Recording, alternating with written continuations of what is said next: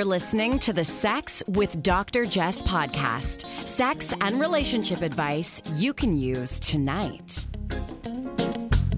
Hey, hey, today we're talking about sex, gender, and intimacy with Isle McElroy, an award winning non binary author based in New York, whose latest novel, People Collide, is a gender bending, body switching story about marriage, identity, and sex, which delves into questions about the nature of true partnership. Yeah, and this story isn't your traditional kind of body swap, you know, thinking Mhm. Freaky Friday. So the story is Eli, when Eli, main character, leaves the cramped Bulgarian apartment he shares with his wife Elizabeth, who's more organized, more successful than he is, he discovers that he now inhabits her body. So not only have he and his wife traded bodies, but Elizabeth, living as Eli, has disappeared without a trace. And what follows is Eli's search across Europe to America to find his missing wife and an exploration of gender and embodied experience. As Eli comes closer to finding Elizabeth while learning to exist in her body, he begins to wonder what effect this metamorphosis will have on their relationship and how long he can maintain the illusion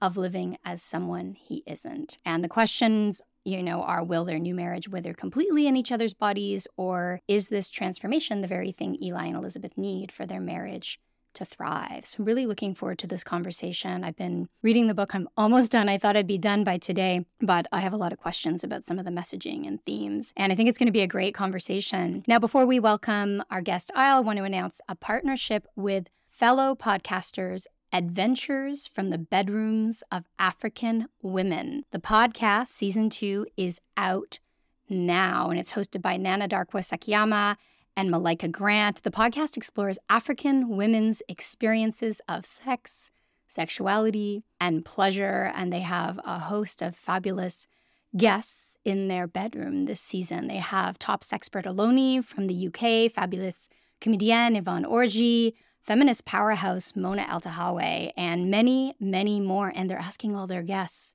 What's your sexy secret? What's your secret, babe? I can't tell you. It's a secret. That's why it's a secret. Ugh, so predictable. okay, that and so much more in the new season of the Adventures from the Bedrooms of African Women podcast out now.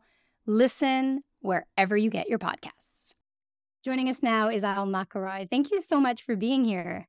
Thank you so much for having me. It's great to be here. So, we're enjoying reading through your work, not only People Collide, but some of your previous work, short stories. I understand this is your second book. Uh, I was thinking about the pressure of an author in terms of your second book because everybody's comparing it to your first, expecting more of the same. Is that something that, you know, you kind of face as an author, or do you have to just leave it behind and do what works for you? Yeah, I think I have not. There's definitely been a lot of comparison to the first book. I feel in a very strange place because my first book was published under my dead name. So it both feels as if this is my second book and my first book that is really mine. I think what's been really exciting about the two books is that they do feel like they're in conversation with each other. The first book, The Atmospherians, was about two best friends who start a cult to reform problematic men, uh, like a satire about gender. And this book is a more intimate about a married couple who swap bodies. And I do feel like seems like a really amazing evolution for me in how I've been thinking about gender, how I've been thinking about relationship. First book is a lot about friendship. This second book is a lot about marriage.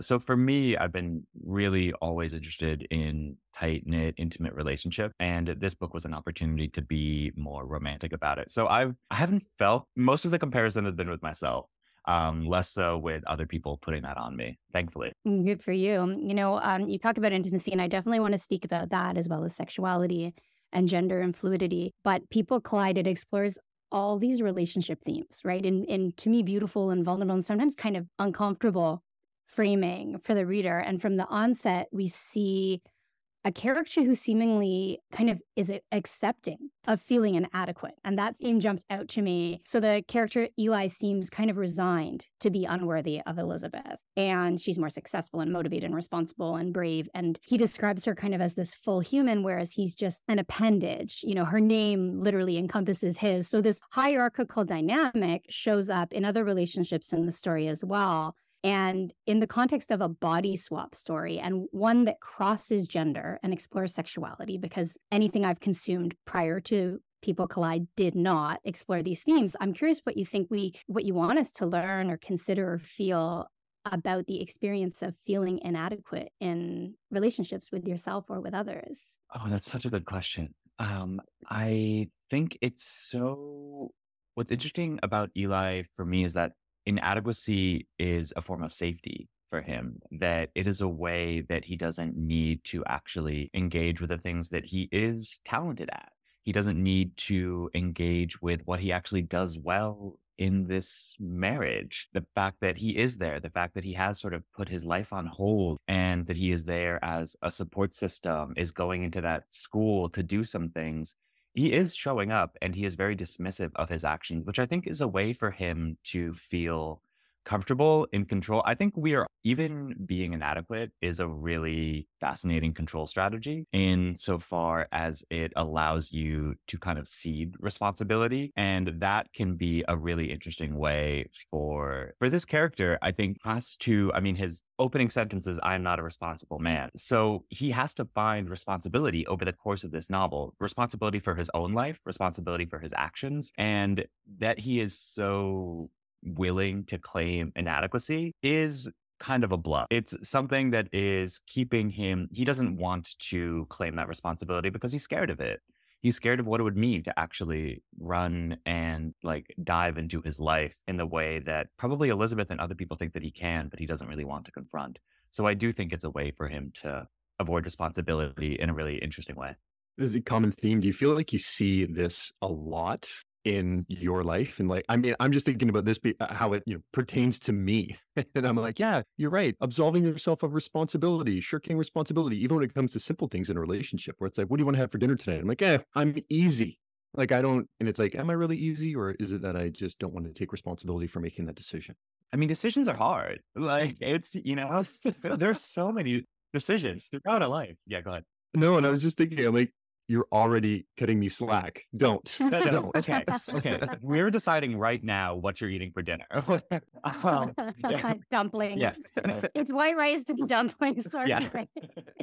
No, but I I get in those moments all the time, right? Where I'm like, I don't care, I don't care, I don't care, and then I realize, oh wait, I did care. I just, and then suddenly I become a little like needs monster, where um and people are like i thought you didn't care about anything and it's like no i cared about everything. I was just trying to be chill and cool and to like not have any responsibility because i think it can feel easy and is a nice way to not like take control of your own life but also kudos to you for being able to take responsibility for saying, you know what, I do have needs because I think a lot of times it, for, for me, it might manifest itself in something later on where I'll say, yeah, no, I'm easy, no problem. And then I'm eating whatever I'm eating and I don't think about it and I'm irritated. I, I mean, I don't really think I am, but let's just say I am irritated. Then I get into an argument later on because I didn't express my needs. And that's all I had to do was just tell you what I wanted. Yeah, it's such a common dynamic that we see. And I feel like you've already kind of shared one strategy or solution, which is to recognize when you are feeling inadequate, what do I bring to the right? To refocus, because, and that's what you allow with this character for him to also explore, okay, there, or to show that there are these things that you contribute to the relationship. I mean, the fact that he moved across the world to Bulgaria for this person is a huge source of love and support and and showing up in the relationship. So I think that you know when I think about breaking dynamics of hierarchy or overcoming feelings of inadequacy, Eli's story does offer some imperfect illustration of first steps. So you know we're, here we're always trying to think about so how do people take these lessons and maybe apply it in their own lives and um, yeah the, the piece around inadequacy and hierarchy and of course we can pull out the kind of parent child dynamics there and that shirking of responsibility and it's easy to say somebody's better at it than me to avoid having to engage. And we see that across gender lines all the time, like especially, oh, but she's so good at that. So she might as well do it. No, I think about that too, like in that sometimes we just need to trust that someone can do it and someone needs to like tell us that like they believe that we can do it as well right like that is something like in i think i'm in a partnership right now where like that has been something that we return to a lot right like actually being like oh, okay I trust that you can do this. And if you don't do it, then like it's sort of on you. It's not like that the other person should take over. And I think there can be often this real impulse to be like, I'm just going to do it for this person and do it for this person, which can like slowly make someone feel both inadequate and like they are just kind of coasting, right? And it becomes this sort of feedback loop But I think just having so much trust that a person can do something is like one of the greatest forms of like confidence and love that someone can show, right? Or like, I'm going to show you how to do this thing. And I hope that you will be able to retain this information and do it because you care about me, right? Which requires so much, I don't know, vulnerability and trust. Yeah. And I, I want to talk about vulnerability and, uh, you know, the theme of intimacy in this novel. And, it, it, you know, if we think about intimacy as something that comes from knowing one another, right? We think of ourselves as, as intimate and sexual and romantic partners. We use intimacy as a very inaccurate euphemism for sex even but people collide to me frames intimacy from other angles like the body swap yeah. right? Which it means more familiarity more understanding new perspectives and you know physical social practical relational right? The other way the way people relate to you in a different body. And i'm curious about this desire or curiosity to know someone fully and how you see the limits of intimacy in terms of embodiment of another, right? Are we getting closer when we are embodied in that space? Or does that really knowing, does it leave nothing left? I, I don't know if I'm framing the question in a clear way, but really, what is intimacy and knowing and knowing another and knowing your body and embodiment how do those things tie together yeah like i was trying to formulate an answer like as you were asking the question and i feel like my mind is sort of like i'm imagining like trying to walk on lily pads right like as soon as i think i'm in one direction i i, I fall in another one but I, so intimacy, like there are a lot of things there. So the desire to fully know another person, I think is real, especially when we like love someone. We're like, oh, like I truly want to know all of them. I want to know everything about them. But I'm also sort of like, no, you don't. Or like, if you do, then that wouldn't be fair to them. I think that like one of the best things about another person is discovering more and more the parts of them that you don't know. And I think what this book does and what I was trying to explore is the kind of paradox of intimacy. As close as you get to another person, there should still be a lot of space for them to come to you. And that is one of the things that I think was really powerful about this book. That the moment when Eli is reflecting, he's in Elizabeth's body and he's like, I miss Elizabeth's touch. But he literally has her hands right there and can control them. And for me, what I was thinking about is like, how is intimacy always a choice?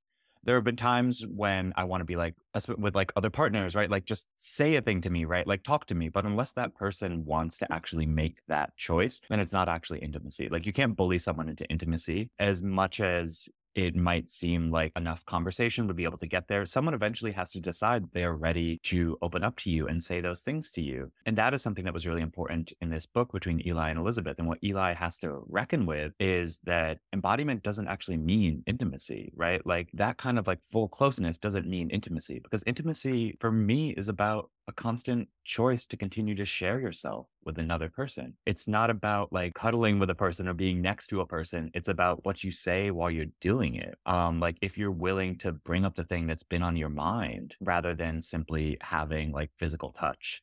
And that I think was one of the most exciting things to explore for me in this book is just how when do we decide to allow ourselves to become closer to another person and how is that decision so special and how that is like where intimacy really begins for me yeah it's beautiful and it, and it can't really be manufactured no. we see a lot of that now in in self-help right. and in like kind of the pop psychology of organizational psych you know how do you manufacture closeness in the workplace how do you quickly in three questions or on tiktok see if you actually have intimacy in your relationship whereas you've created a scenario, a story where people are literally in one another's bodies and it doesn't necessarily amount to intimacy. So I think that's really, really interesting. And I also I also think it speaks to the fact that you don't need to know everything about your partner.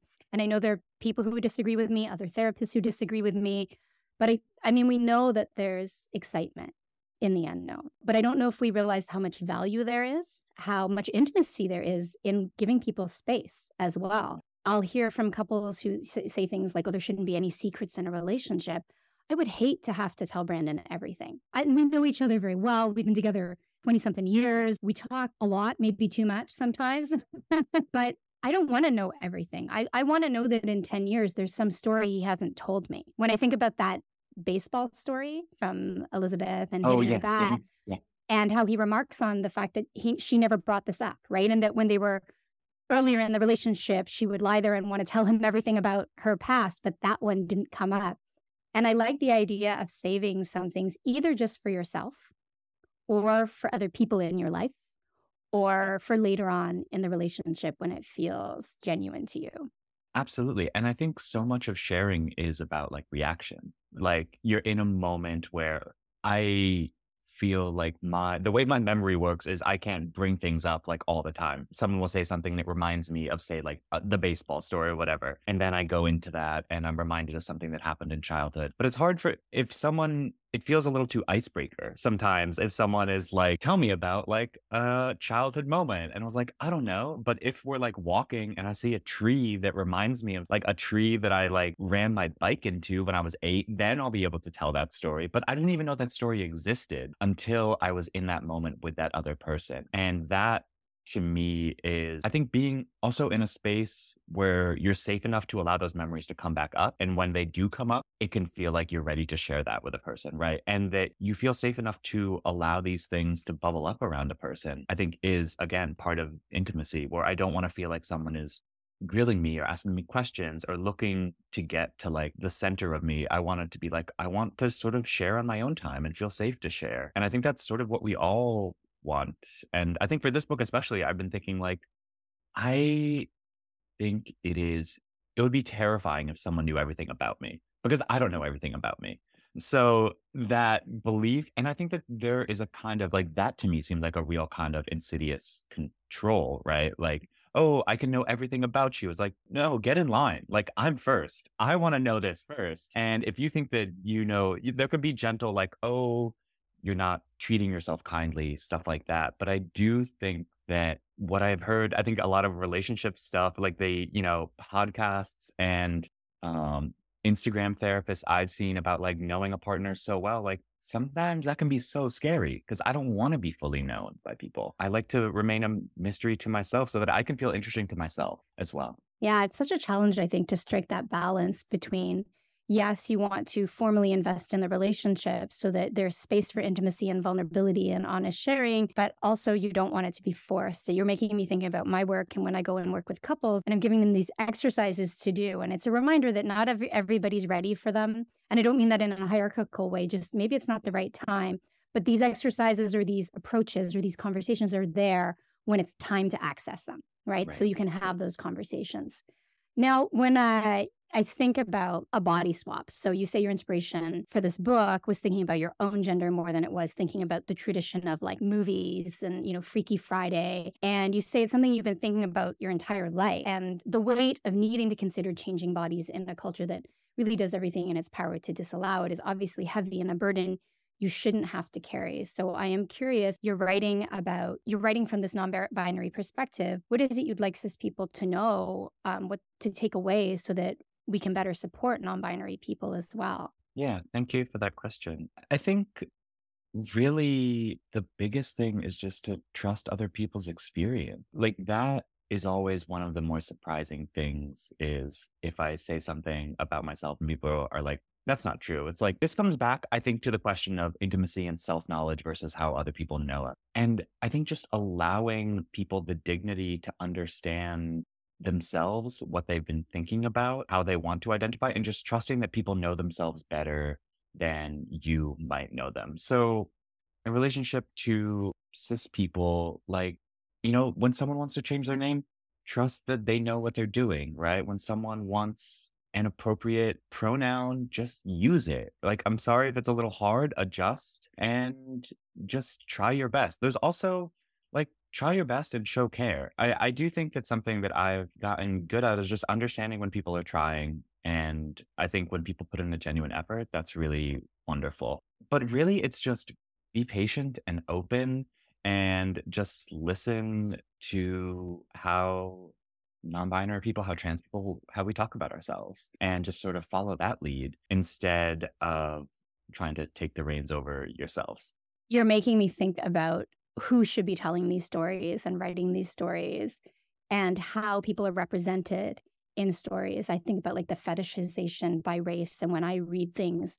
that fetishize my race, I it doesn't matter how beautiful the book was, how the story is woven, how talented the author is. The moment I see something that's fetishizing based on race, and for me, like for Asian women, immediately I just it, it, it hits hard. And so I'm curious, there aren't as many stories about trans people, about non binary people. But now we're seeing more. And so I'm curious about the importance of non binary and trans writers being centered in telling these stories. And if you maybe feel the same way around fetishization.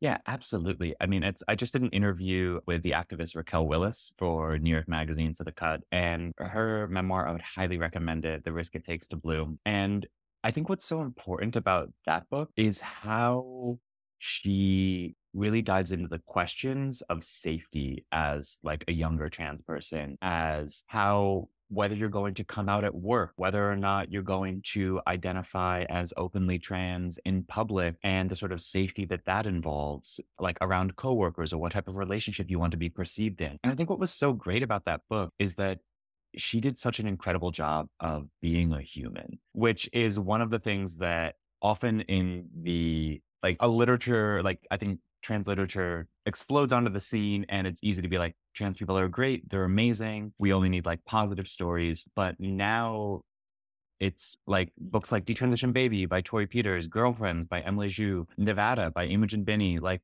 all these books are showing like what it actually feels like to be trans, the complications of it, how it's not just all pain or all perfect people who are, you know, just shaped by a bad society. It's just humans being humans. And that I think is the most important thing about trans and non binary people being able to tell our stories is that we want to talk about our lives as full people, not simply as background characters or as, yeah, like, you know, being fetishized or just being, you know, perfect people. Right. The opportunity to be human, I think, is so important. And that I think is what you get when people are telling their own stories. That makes sense to me. Um, I want to talk about sex as well. So, yeah.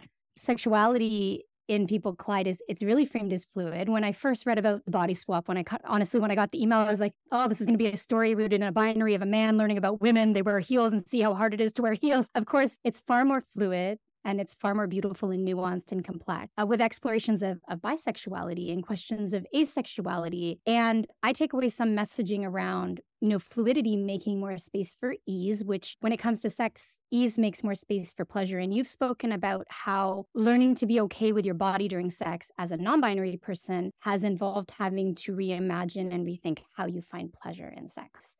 And I'm curious if you'd be willing to share a little bit more about your experience and perhaps how it relates to Eli, the characters in the book. Yeah. So, in my own personal experience, I think I needed to just really be a lot more in touch with my body like as like sexually and just understanding like what do I actually like versus what do I think I should like. And that has been a huge challenge over the last couple years since I came out just because I'm allowing myself to slow down, I'm allowing myself to feel pleasure that I want to feel versus like accepting a preconceived notion of that, of what I think pleasure should be, what I think sex should be. And that I think is especially important, um, having mostly been assumed male for most of my life. And now that I do identify as non binary, I feel like I've been able to just rethink what pleasure means, rethink what pleasure means with other partners, rethink like what it means to actually ask for what I want and to like slow down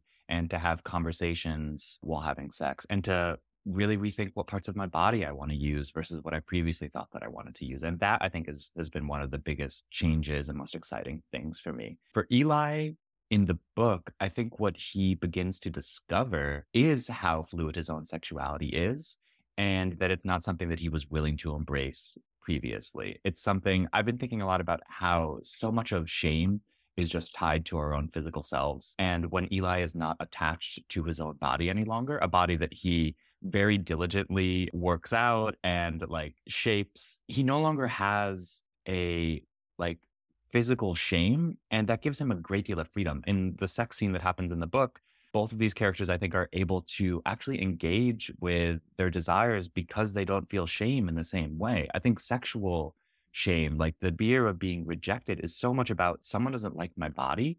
But if you're not even in your own body, these characters are just so attached to their desire. As Eli puts it one way, like desire cleansed of inhibitions, because he doesn't feel attached to the fear of rejection in the same way that he previously was. And getting to that space for me has been really difficult, but it is like something that I've been working towards in my relationships, in my like how I have sex with people now, because it's just really important to, not think about like different desires as rejection or not think about my body as something that is rejected, especially in sex, but as a sort of conversation between two people who are interested in each other or however many people are interested in each other. How many you can fit in that room? Yeah, yeah, yeah, exactly. Yeah. Physically and emotionally, how many people can we yeah. handle right now?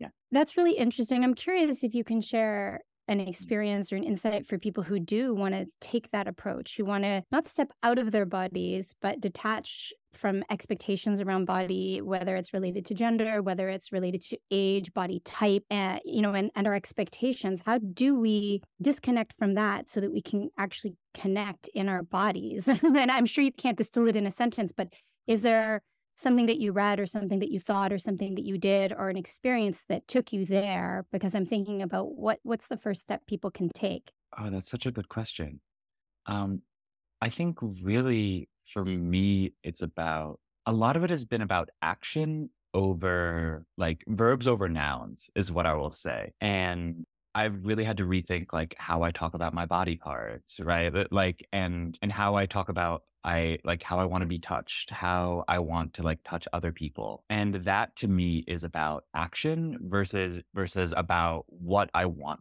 touch, right? Like and and that is and or like where and things like that. So I'm not sure I'm making sense. But I I do think really slowing down and thinking about what is the action versus what are the for me at least I felt that thinking about yeah, just the activities that I want to be having with other people, the connections that I want to be having with other people versus say the just the naming of acts or the naming of body parts. For me, it's always, I've found so much comfort and so much freedom in just sort of meandering around naming things and just like asking permission over and over again about touch, right? And, and really knowing really slowing down into permission has been really helpful as well. And I ask for, yeah, you don't have to answer. We can, you know, if it's not a fit. I'm curious if it's about how you feel in your body versus how the body's responding. I'm just trying to get a little bit more clarification. Like, what might it look like to tune into action versus just a body part? I think it, a lot of it is trust that I know what feels good. And and I say this knowing that it's taken me like 4 years of working really hard to get to this point where I can even begin to trust that a certain action feels good. And so it is really, I think it goes back to expectations versus the reality of the moment. I feel like I'm, I'm being very new agey right now. Like when I allow myself to really trust someone and to just feel in my body that something feels okay to me. And that means often like patience, right? Like someone asking, can they do something? And I can sit with a second and be like, yes, right? Like that to me is a constant reminder, like, I'm okay with this. I am all right with this. And that really slow, like inching toward everything being okay feels really, really wonderful because I know that I am part of this. I'm engaged in this. I'm deciding in all of this. And I'm like, and all of this feels pleasurable and good. And that I think can ignite something in my body. Or I know that if I say yes and feel in my body, actually, no, maybe that was a no, then I can hopefully have enough trust with that person to be like, actually, no, let's not do that right? And getting allowing myself to like this has been my like truly like all of my therapy work over like the last 4 years is like what does my body actually feel when i respond to something? And what do i actually feel like in my chest? If i say i would love to do that and then i feel like a lurch in my stomach i'm like oh no like actually i don't want to do that. And hopefully i can say to someone let's let's step back and let's not do that. So a lot of it is about trust in myself and trust that I know what feels good. And again, this feels very new agey, but I think a lot of it comes just becoming really, really in tune with your body. And that's taken a lot of work and a lot of like real effort, feel my own feelings, which I feel like I didn't do for the first like 30 years of my life. So now I'm really trying to catch up. So there's a lot there, but I, and I'm taking a lot out of it because I think so many of us go through sex, go through our, our entire sex lives doing what we're supposed to do. Maybe we know we like to get off, but you asked two questions about, you know, how does this feel in my body? How will I respond if I say yes? How will a partner respond if I say no? I don't think most people slow down because everything's rushed and everything's a bit shorthanded, shorthand, not shorthanded. Everything we're doing as quickly as we can. And there's kind of like these checklists and bucket lists but I think there's a lot more value in slowing down and saying, what does this feel like in my body? And we do this all the time in, in all types of therapy, not related to sex. If something is stressing you out, you know, a question we ask is, you know, how does that show up in your body? And I don't think that our culture, our world is designed for us to take that time. And when we take that time outside of the bedroom to tune into our body, we're more likely to do the same inside the bedroom. And of course, not all of us, everybody has a different amount of time or I think privilege, access to stop and say, how do I feel in my body? Because if we go back to some of the themes that have come up in this conversation and come up in the novel around fear and around safety, that hierarchy of needs, obviously you have to take care of being safe first before right, you can tune into whether it be any sort of self-actualization at the top or sexual self-actualization. So I'm hearing what you're saying and I, I appreciate it. I, I, appreciate those questions also for people to just stop and think, how does this feel in my body? Whether you're at like early stages of dating, I often tell people like stop thinking about you know, are they the right fit? Do they, you know, do we align? Do our values align? Just think about how you feel in your body in that moment. That's a good place to start, all the way through to the bedroom and long term relationship. If we can slow down and tune into sensations instead of thinking about, like, can the kids hear me? Do I have to be up in the morning? Do they like this? What do I look like? Am I taking too long? I'm coming too fast. All the questions that we ask ourselves, you're bringing it back to the body, which brings us back really to the theme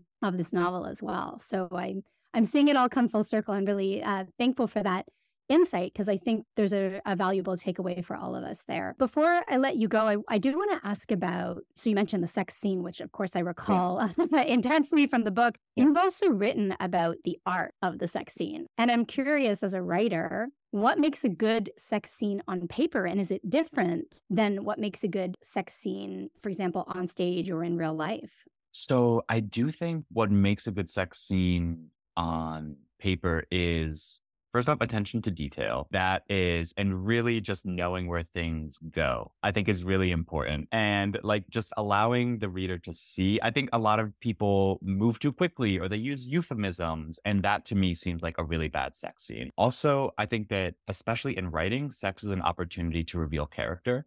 So when sex is a moment to show the souls of two characters or to show how they interact, how they talk to each other, that is really important. And that's what I some books that are I think Garth Greenwell writes about sex really well. Raven Leilani is an excellent sex writer. And in their work, Bryan Washington does great sex in his books. In all of their work, you can tell that these people have a connection with each other that goes beyond sex. And in sex writing, that I think is what's really important is seeing that it's not just this, even if it is just like a one night stand fling, I want to know how these two like souls are connecting on this in this moment. If it's a long term relationship, I want to know how this event is part of a longer or is a moment in their longer journey with each other. And I think it's about like the best sex scenes are ones that bring in all of the curiosity and excitement and conflict from outside of the sex scene, uh, ones that build entire worlds. Beautiful. I- I'm curious too if writing about sex changes the way you see sex in real life because uh, I'm not a sex writer. I write about sex from a very boring perspective, but to weave a story is a different talent altogether. I think what it has taught me is just really, again, it, it's it takes a lot longer to write a sex scene than it does to have sex. So I will say that when it comes to slowing down and when it comes to asking questions, that is what writing a scene has helped me do because I need to think about like what does desire look like? What what do people say to each other? What actually is hot? What are the things that i'm fantasizing about? And writing a sex scene or what are other people fantasizing about? And creating those scenes on the page i think allows me to fantasize when i'm with someone as well right? Like to allow myself to like if i'm with someone physically and i'm fantasizing about something that i want to continue doing with them i might be able to like bring it up because i'm both really in the moment and being in that moment might allow me to sort of think of something else that I want to do. And that kind of, that to me seems like writing. Spontaneity in writing is so important to me. So mm. you, you react to what is happening, right? So in writing a sex scene, I'm reacting to what the characters are doing. When I'm with another person, I'm reacting to what feels good in that moment. And sex with someone might be completely different with the same person over a couple times doing it because we are reacting differently, because we are different people on a different day and being really attuned to reacting to your needs in the moment, I think is important both for writing and for like sex in your life. I'm picturing in the midst of having sex being like, as a writer, oh my gosh, I got to stop. That was such a good line I just thought of, or something like that. You know, and you're like, that's me yeah. my next scene. I, I want keep a whiteboard above above the bed so I can always get things down right away. Yeah. Listen, I think most people who work in this field, in the beginning when we were studying, it would happen because it was so new to us. Now, like you know, I've been working in this field for so long, I can definitely separate the two. But I do remember that when I first started studying, something would happen during sex and I would think about how it related to what I was studying. That's right. I wasn't really taking notes on what you were doing.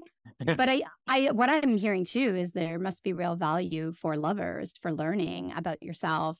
Um, seeing sex from different perspectives in writing, like as a not a therapeutic tool, but just as, as a personal tool. Uh, and I, it's something I would have for me. I don't have that side of the brain or it doesn't come naturally to me. We all have that side and we can tap into it, but uh, not something I would have considered, but something I'm definitely thinking about now. And I'm sure other folks can consider reading your work on the art of a sex scene. And I'll put that in the in the show notes as well. And highly encourage everyone to check out People Collide as well. Really a great read. And I'm holding on for the end because, of course, I've, I already have an idea that there's a, a, bit of an ending because I've read reviews of the work, but uh, you are receiving great accolades across the board. And I can see why. Absolutely. So congrats and thank you so much for sharing sharing your time and your insights and your personal insights with us today. Much appreciated. Yeah, thank you so much for having me. It was a real pleasure to be here.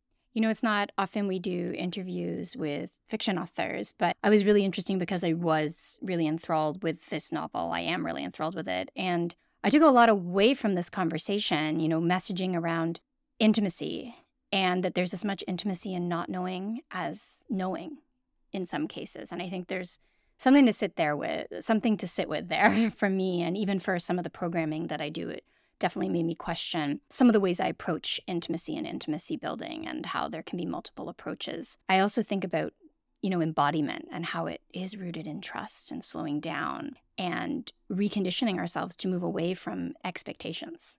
That's a big one. Yeah, I mean for me that that was that really resonated the idea of forget what society tells you you should and shouldn't like. What do you like? Mm-hmm. And listen to yourself or listen to myself. Yeah, and tuning into your body. I, I feel like I've been tuned out lately, not specifically around sex, but it, it's absolutely seeping into sex. And I'll leave it at that. And also, I was thinking about shedding expectations mm-hmm. about our bodies. Like we have so many expectations about what it's supposed to be, how it's supposed to react, how it's supposed to look, what we're supposed to feel, what we're supposed to enjoy. And when we think about expectations, so many of them are the ones that uphold shame. So I, I, really am sitting with that as well. And then, of course, the really important messaging around trusting others when it comes to their experience. Yeah, I mean, I, I agree with all points. all right, we're going to leave it at that. Uh, thanks so much for listening, folks. And of course, you can check out People Collide wherever books are sold. You're listening to the Sex with Dr. Jess podcast. Improve your sex life, improve your life.